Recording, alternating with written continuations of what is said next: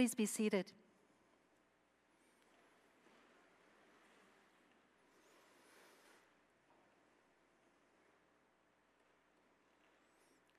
When I was 14, I learned how to lay brick. The most important part wasn't sliding the mortar off my trowel onto the brick, it was the plumb line. It's a string with a weight at the bottom that uses gravity to get an accurate vertical line so that you can keep level. If I didn't, if I didn't stay level, it would impact the integrity of the entire house. I constantly had to check the plumb line and redo a brick if it was not level. So, the plumb line in today's reading from Amos, set in the middle of God's people, the nation of Israel, showed that they had turned away from justice and righteousness instead, living lavishly while oppressing the poor and crushing the needy. I can't help but imagine a plumb line set in the middle of our nation. How would we fare? Would our house be level? Amos knows the house of Israel was not level. In the chapters before this one, Amos clearly communicates God's anger at Israel for not being righteous. And remember, this isn't Amos saying what he thinks. This is God speaking through him. And he clearly made the priests and others in his community very, very upset. The Israelites didn't listen but they must have recognized some truth in what he said, or else he would have been cast out or succumbed to the same fate as John the Baptist.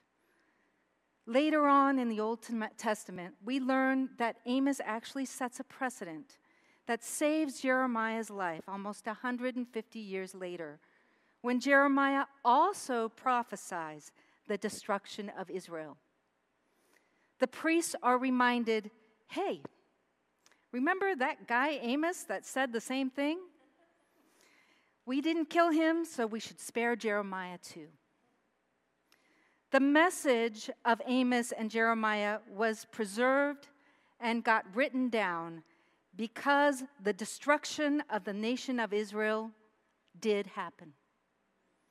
And the destruction resulted in the Babylonian exile, a great trauma taught the Israelites the value of the words of the prophets, bequeathing to us a plumb line of moral and ethical guidance that we as Christians can also use in our lives.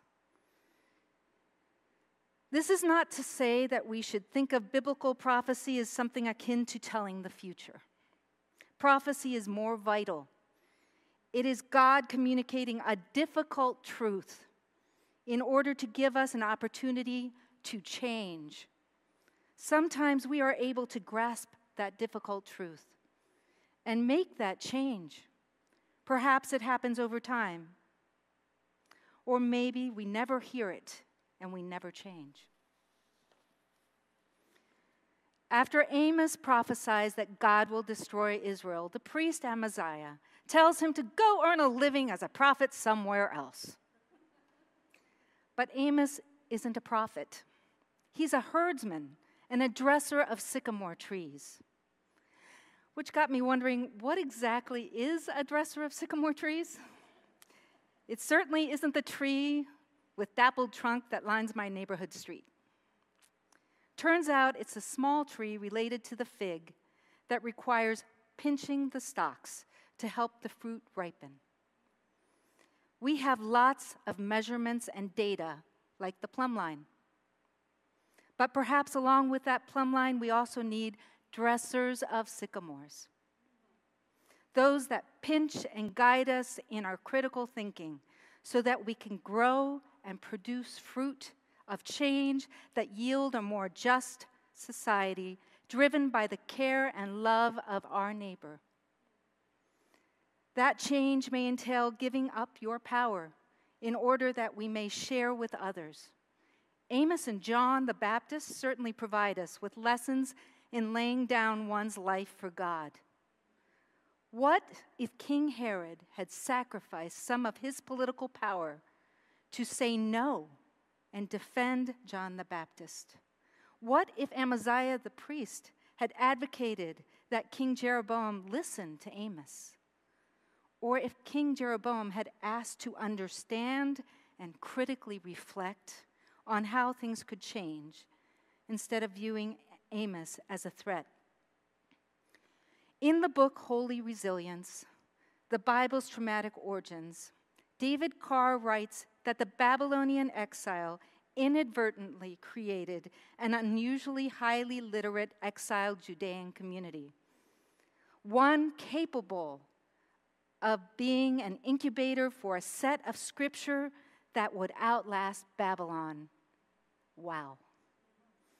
Their struggle with the trauma of such a tremendous loss led them to transformation and an ability to finally learn from the words of the prophets, to come to a deeper understanding of righteousness and God's will.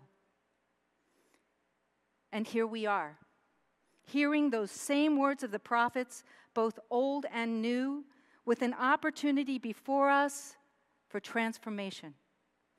We have certainly heard uncomfortable truths during the pandemic and during our recent social crises? Are we listening? Who are the prophets God is sending to us in this moment? What are the uncomfortable truths we need to learn from? Where is that plumb line to guide us?